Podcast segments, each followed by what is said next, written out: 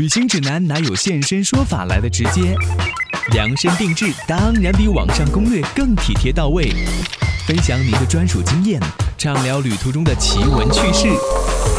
现在就和我一起走进七嘴八舌去旅行。欢迎收听《七嘴八舌去旅行》，我是景伟。在上期节目当中呢，我们邀请到了世界邦的旅行定制师日本这个县的小雨来跟我们聊到了这个日本的咖啡文化。咖啡作为日本休闲这个日常，它是一种特别好的调节身心的方式。如果大家去日本的话，可以贴一下这个咖啡的标签。对，那其实除了咖啡之外，像泡温泉也是日本人生活的日常。小雨说他要隆重，也不是隆重嘛，要给大家好好的介绍一下这个日本的温泉文化，而且泡温泉是有很多学问的哈。对，我们再次欢迎小雨做客七嘴八舌。大家好，我又来了，我是小雨。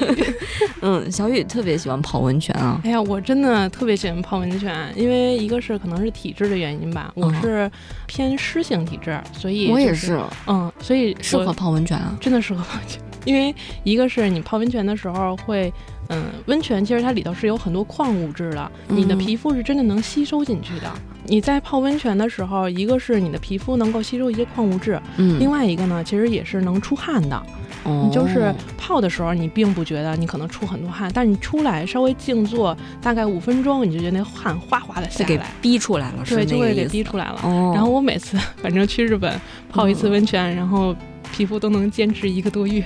就特别好是吗？特别好！天哪！对，那你去日本之前就是在国内经常泡温泉吗？我在国内还经真的是很少泡温泉，一个是可能我皮肤真的属于那种特别脆弱的，就是水质稍微有一点点觉得不太好的话，我。身上都会痒啊，所以就是去过一次之后，就是之后可能就不太敢去了。所以是在日本待待的七年当中，发现泡温泉可以对体质还有包括肤质有一些改善。对，而且其实很多人可能觉得，哎，我只泡这一次温泉真的有用吗？但是我告诉你，真的有用，真的泡一次就有用啊！真的泡一次就有用，而且效果其实从我自身的反应来说，效果其实是挺明显的。嗯，就是你泡完之后，真的会觉得，哎，皮肤是很滑的，然后。就是你这个汗其实出透了，暖就是暖透了的话，你整个身子是一种属于很轻松的一个状态的，就是跟你平时可能在家泡个热水啊，可能还是会有很大不一样的，对，还是会有挺大区别。但这个矿物质它它是看不见摸不着的，就这种这种感觉，可能是在你刚才说的出来之后。然后自己去感受它，是吧？对。然后其实日本人也常说嘛，这个温泉有三养。然后呢，首先呢，其实它是起到一个减轻疲劳的一种修养。嗯。然后另外一个呢，就是我刚才说的，它能够保持一个嗯，让你皮肤保持一个健康的状态，这个是保养嘛。第三个就是一种治疗疾病，就是我们可能现代人会有很多这种叫是现代病，亚健康状态，亚健康状态，比如说会经常会感到疲惫，嗯，然后会有就是关。节酸痛，对，然后会坐一会儿腰就很疼，或者脊椎脖子都不舒服，都会觉得很很僵的一种感觉。嗯，其实每温泉的话，就是它每种温泉它的功效其实会有不同的。哦，对，就是。呃，日本它是有这种，还有有一个温泉认证书，嗯，然后它这个认证书上就会标明，比如说这个温泉是什么泉质，嗯，然后它的功效是什么，大概的一个分类是什么样子？大概的分类就是，其实主要是以这种矿物质的含量，然后去去分的，比如说它是会有一种嗯酸性温泉，酸性温泉。会有这种叫硫酸盐。这种温泉，嗯，然后呢，可能会有碱性温泉，就是它的种类，我记得好像是有二十多种，二十多种，对，特别特别多。因为日本终归是一个火山就是国家嘛，它它会根据这个每个地方的含的对矿物质不一样。不同，然后去给它取名，然后去判断它的功效这种。然后其实最主要泡温泉的时候，你的享受是在于它的景色，哎。通常温泉都会把它建在一些风景比较好的地方吗？对，像日本会还会给它这个景色，嗯，就是叫绝景温泉，嗯，然后会分很多类，比如说山林里的一些景色，在西边的一些景色，嗯，然后临海温泉，然后还有一种就是冬天可能会有雪景温泉。我觉得我如果让我选择，我肯定就是选择障碍了。首先，对那个呃二十多种矿物，这个可以根据自己的身体情况来选。然后可能在这些不同的矿物质含量的温泉当中，要选不同的风景。对对对。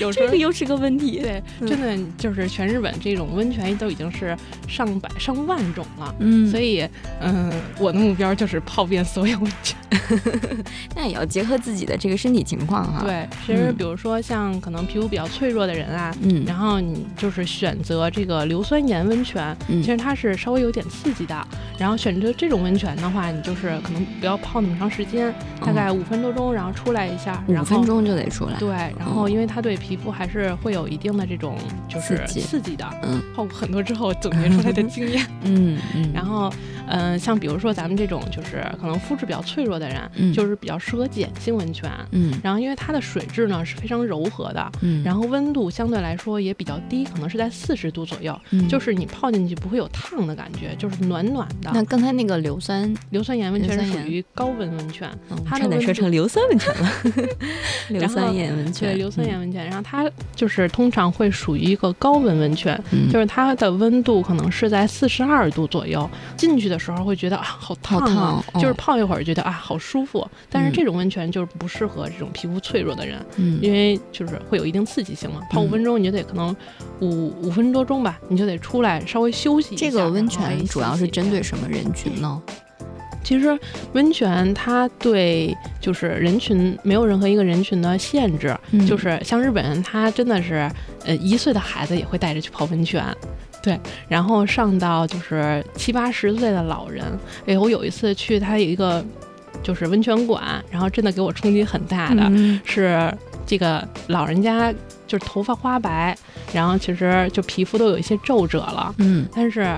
就是因为他可能住这个附近，然后经常会去泡温泉，特别的滑皮肤。哦，哎呀，看着好羡慕哦。就是真是养人哈，这个地方地理决定了，对对，特别养人。然后我还有一个同学，他是之前住在呃日本温泉量第一的一个叫大分县的地方，然后他是在也是在那边学习。他们家就是那边那个温泉量就是多到平时你家里的那个水都是温泉水。然后他就说他在那儿待的那两年是他这辈子可能人生巅峰，真的是到了一个人生巅峰了。哇，说的我们都。想去了，好像去改善一下，对这个，而且是自然的，没有任何副作用的那种改善。对，因为其实日本温泉它是也分天然温泉和半天然温泉，嗯，就是天然温泉就是完全没有加任何的这种矿物质，然后呢就是纯天然涌出来的，可能经过一些降温。然后把它的温度降下来，嗯，然后这种是叫做天然温泉。然后呢，另外一种半天然温泉的话，它可能是在天然的涌出水泉水的基础之上，可能加了一些矿物质。哦，但其实也是能够起到一个强身健体的这么一个功效，也不会是说有一些很奇怪的副作用。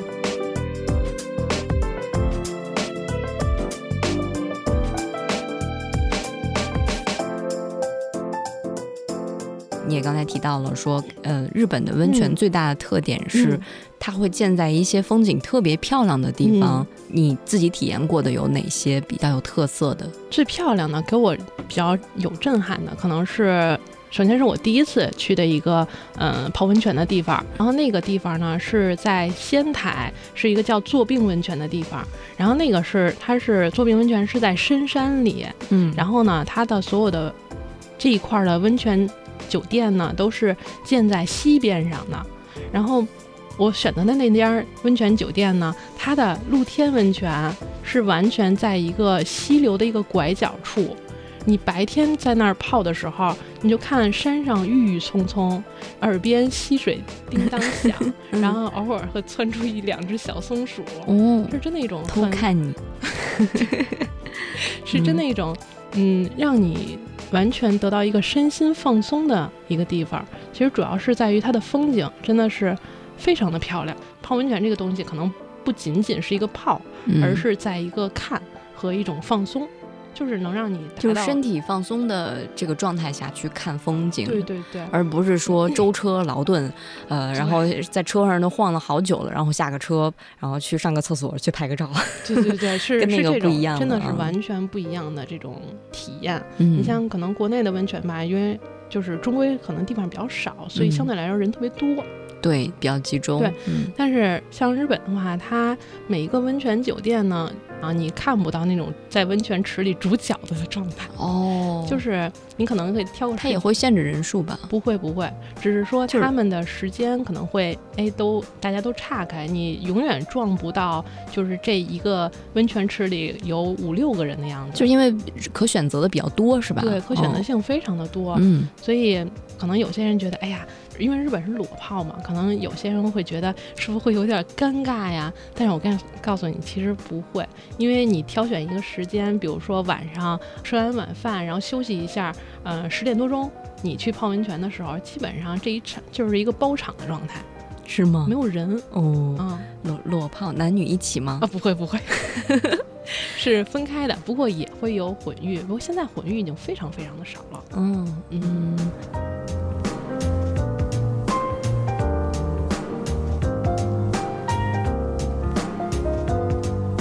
我从日本回来的朋友说，在日本泡温泉很有仪式感，嗯嗯，好像有一些规矩吧，哦还有礼仪，对对对，日本嗯温泉还是有一些它真的是它独特的文化吧。嗯嗯，首先呢，就是嗯、呃刚才说过，就是日本温泉它是裸泡，可能国内基本上都是穿泳衣，肯定是基本上是男女分开的啦，啊不会有混浴，这个不用担心。嗯然后呢，你在进它温泉池之前，其实是先先洗澡的，嗯，就是它有一个专门的。对淋浴地、淋浴区，然后你嗯先哎洗干净，把头发盘起来，一定要把头发盘起来，然后呢再进这个温泉池。进去的时候呢，不要裹着毛巾，因为你裹着毛巾其实是让这个泉水，让这个矿毛巾物质。吸吸对对都矿物质，光毛巾都洗干净了，嗯你自己其实吸收不到任何营养，所以就是，哎，你就很放松的一个状态，其实去去享受就行。而且它的温泉池呢又分很多种，比如说有一个小缸的那种，嗯。然后也有一个大的温泉池那种。如果你实在是就是，哎，我真的是怕尴尬，它有很多酒店是你可以单独租一个房间。有，私密性的那种对房子，嗯，就是单独租一个房间，然后五十分钟，然后一个小时会有一个单独收费，嗯。但是这种就是私密性很好，嗯。嗯，你不会就是面临任何尴尬。其实有一点呢，可能大家都是比较难理解，就是有一些日本的温泉地区呢，它的酒店房间里其实是不设就是淋浴的地方了，就是房间里不设淋浴的地方，哦，而是说去这个这个酒店的温泉池，嗯哎去洗。可能一开始大家都觉得，嗯，其实很多人都比较难接受这个房间里没有淋浴嘛。但是其实你到了温泉酒店，主要就是为了去泡它的温泉。嗯，这种是有一些地区，比如说像日本一个特别有名儿的一个算是传统温泉街，叫城崎温泉，嗯今年还是名气比较大的。像这个地区的酒店就很少在房间里会有淋浴。因为你已经泡过温泉，其实就洗干净了，回房间睡觉。对，嗯嗯，其实就是这样子，就是你能接受这种文化的话，你的选择面儿会更多。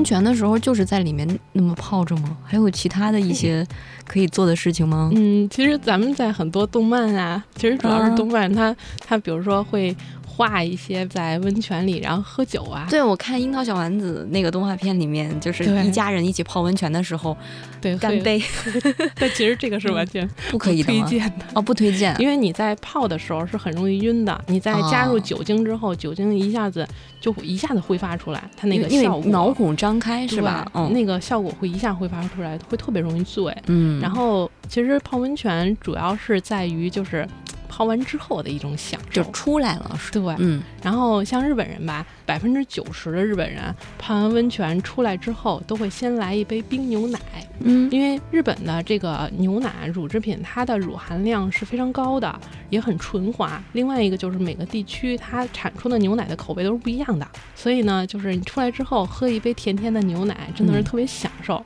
然后男性呢，一般都会来一瓶冰啤酒，嗯哎，就是或者来一根冰棍儿，嗯，就是在一种整个人放松之后，哎，给自己一个小小的这个奖励的这种感觉。嗯，说过有那个什么嗯温泉馒头还是什么，用温泉水做的。那个温泉馒头，其实它之所以叫温泉馒头，是因为在这个地区，然后制作的一种甜品。哦，所以它每个地区其实都会有这种温泉馒头。其实最推荐的一种这个当地的小吃嗯是这个温泉鸡蛋，啊，它是用这个当地的温泉水煮的这个鸡蛋，然后煮出来的是半熟的。但是日本溏心蛋的那种。对对对，嗯日本的鸡蛋呢，它是因为是可以生吃的嘛，嗯，所以你真的感觉不到一点点腥味儿，你就撒上一点盐，或者说是滴上一点那种味带一点甜味儿的日式酱油，嗯，然后一口气吃下去，那个口感特好吃哦。对那个鸡蛋的那种香味儿特别的浓厚。哦然后因为日本的温泉水呢，它是基本上是源泉水，它是维持在一个呃，我记得应该是在七十四到八十度左右的这么一个很好的一个温度区间，所以就是这个温泉蛋，你直接就他们就直接把这个鸡蛋扔到这个泉水里去煮，然后吃的时候捞上来，哦这样子，永远这个温泉蛋能维持一个很好的一个煮成了的一个状态，嗯绝对不会说过熟或者过生，挺神奇的。嗯嗯，就是每一个个温泉酒店都会有这个嗯温泉鸡蛋，我我还是说有一些有特色的？我去过的这些基本上都有。嗯嗯，其实最有名的可能是香根。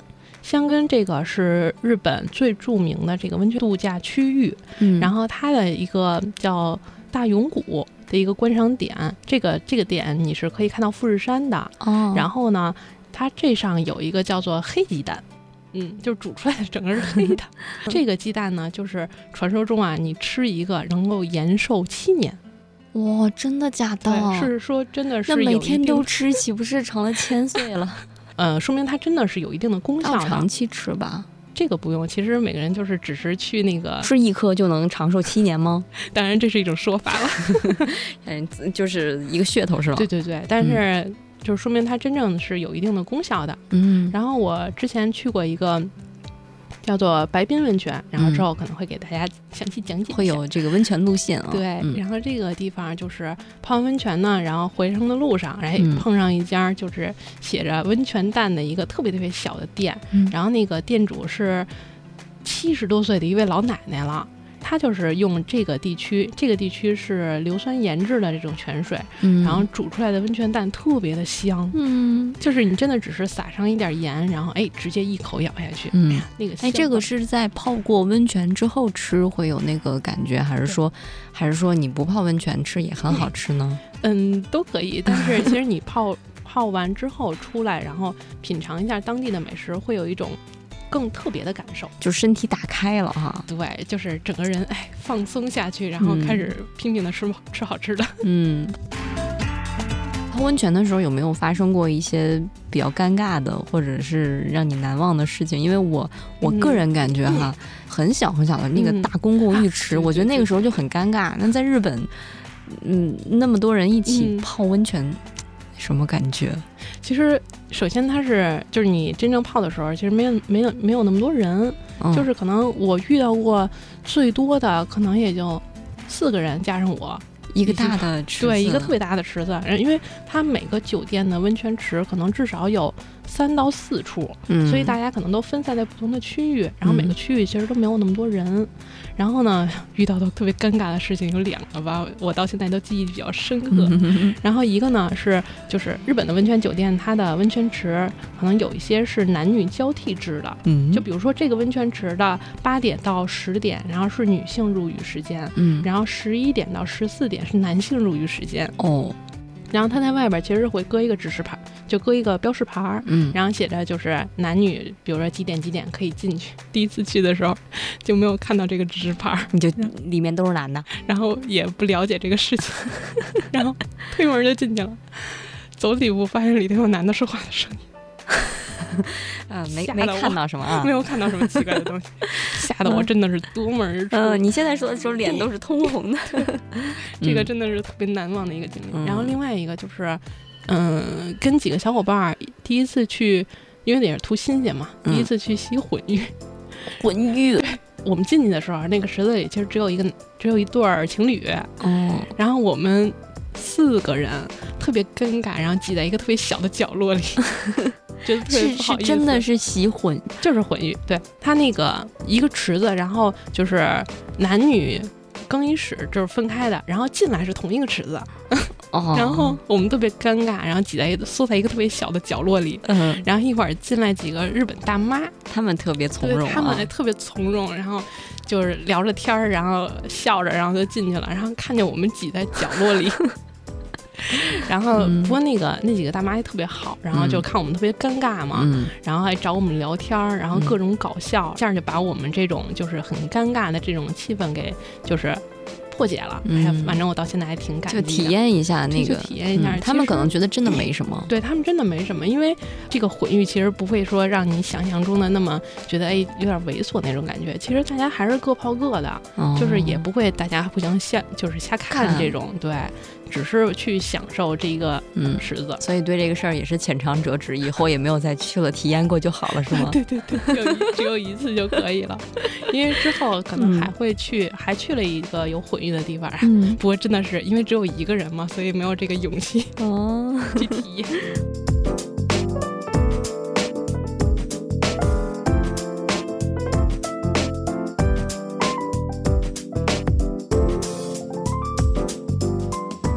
果从温泉的角度去日本旅行的话，嗯有哪些推荐呢？嗯，其实温泉是日本旅行的一个很重要的一个元素嘛。嗯然后其他的像在比如说你泡温泉之上，一定会要去体验一下它的美食，去看一下，去看看很清澈的大海，去玩玩海，像这种其实都是一些附加的一些元素。还会有一些，比如说主题乐园，嗯像日本会有这个迪士尼，会有环球影城，这些都可以在这个所谓温泉主题线路中一起去体验的。就是你住在这个温泉酒店，然后然后这个酒店的附近有这么多可以玩的项目，白天去玩，然后晚上嗯泡温泉，是这样还是？嗯，就是你在比如说同一个你在七天，你去七天去日本，可以呃两晚住在这个温泉酒店，嗯然后其他的时候呢，去呃市中心享受它的美食啊，去享受它的这个去玩它的主题公园啊这种，但是你行程中的一个亮点，嗯，但不是全程都会就是以它为主的这种感觉。嗯嗯嗯像比如说比较合适的话，现在七八月份，然后将近面临十一，就是小长假嘛，嗯。然后可能夏天就是大家可能想到的都是什么看海会很漂亮，嗯，然后但是其实冲绳因为它其实只有海嘛，哦其实很多人他是想要去体验一下日本很文化的东西，对，然后想要去这个去主题公园，嗯，然后去疯狂玩一场。嗯。如果是这样的话，其实我很推荐关西，因为呢，首先关西是有大阪环球影城，嗯就是 USJ 有娱乐性质是非常高的，嗯。然后有这种古老的这个古都，像奈良、京都，嗯。然后其实它的温泉也是有周边也有分布很多温泉。另外一个主题其实也是关西唯一一个也是最美的一个地方，是叫一个叫白滨的地方。嗯，这个地儿的海非常的漂亮，其实你在关西就能满足你所有对夏天的需求，玩海，嗯，然后去主题公园然后去逛古都，然后体验日本最传统的部分，嗯然后哎还能泡个温泉，嗯然后同时呢，最嗯。主要的呢是你能够享受到非常性价比非常高的海鲜。哦，嗯，是在白滨就能够吃到很新鲜的海鲜，对，因为嗯。白滨它是属于日本和歌山县，嗯。然后和歌山县呢，它首先是这个伊势大龙虾的 好想吃，这个产量是日本第二，第一是千叶。白滨这个地方啊，就是有很多有两家吧，最著名的这种海鲜餐厅，有一个呢是叫这个海鲜市场，是当地一个特别有名儿的一个海鲜市场。然后你在这儿就能买到性价比超级高的这种新鲜的海鲜，像一个特别大的寿那个寿司拼盘儿，嗯，然后才合八百多日元，五十块钱人民币。哎呀，好很便宜，，对，嗯就是里头寿司都不同的这种嗯这个海海鲜肉嘛。嗯，然后我记得应该是有十几种，哇，十几个寿司，你想一个人吃，就是还能有很多就是活的鲍鱼，真的嗯你手掌你手掌心儿这么大的鲍鱼，然后是活的，然后你可以要求他就是现场给你做成刺身，这种这个只要你吃过一次这个活的海鲜，然后给你现场做成刺身的，你之后就什么都吃不下去了，嗯。就是那种口感真的是让你真的很难忘吧。嗯然后另外一个就是这个市场呢，还有一个就是烧烤的地方。嗯你能在海鲜市场里买很多这个贝类啊、鱼啊，然后直接在外边自己做烧烤，这个真的是挺难得的。然后如果是要吃这个伊式大龙虾的话，就是嗯我会强烈推荐一家店，叫做珊瑚礁。这个珊瑚礁呢，它是特别小的一家家族式经营的这种海产店。嗯这里的龙虾呢，是真的是活的龙虾，而且不是养过很长很久很久的那种活的龙虾，而是就是最近打捞上来的活龙虾，肉非常的厚实，口感很甜。在这儿呢，他会给你当场你自己挑一只龙虾，当场给你做成龙虾三吃，哇有这个刺身就是生吃。嗯你可以就是完全感受到就是龙虾肉的那种新鲜然后嗯香甜，嗯，然后还会给你做成做一个这个龙虾烧烤，嗯一半龙虾，对，撒点芝士，哎，尤其撒点芝士，然后拌上这个龙虾肉，真的绝了。然后最后呢，大中，午都说这么多吃的，然后呢，最后还会把嗯。这个就是龙虾头，它里头有很多黄之类的嘛，嗯。它会给你做成味增汤，就是日本的哦。酱汤。嗯。哎这个味增汤可能是会是你喝过最美味的味增汤。嗯，这都是在白滨能够体验到的，就是除了去在白滨泡温泉之外，能看嗯海景、吃海鲜。对，嗯嗯，这个海鲜真的是它的一个很重要的一个点。嗯另外一个呢，白滨这个地方其实是日本三大古老温泉之一。嗯然后这儿呢是还会有一个日本最古老的露天温泉，嗯这个温泉呢就是完全没有经过什么装修，就是真的是纯露天。嗯，然后男女之间只隔了一块木板子，特别的简嗯陋，嗯，但是温泉很舒服，温泉非常舒服，嗯。而且主要是它的这个温泉吧，真的就是临着大海，你那个海浪稍微大一点都能拍到温泉池里。哦，你就是泡着温泉，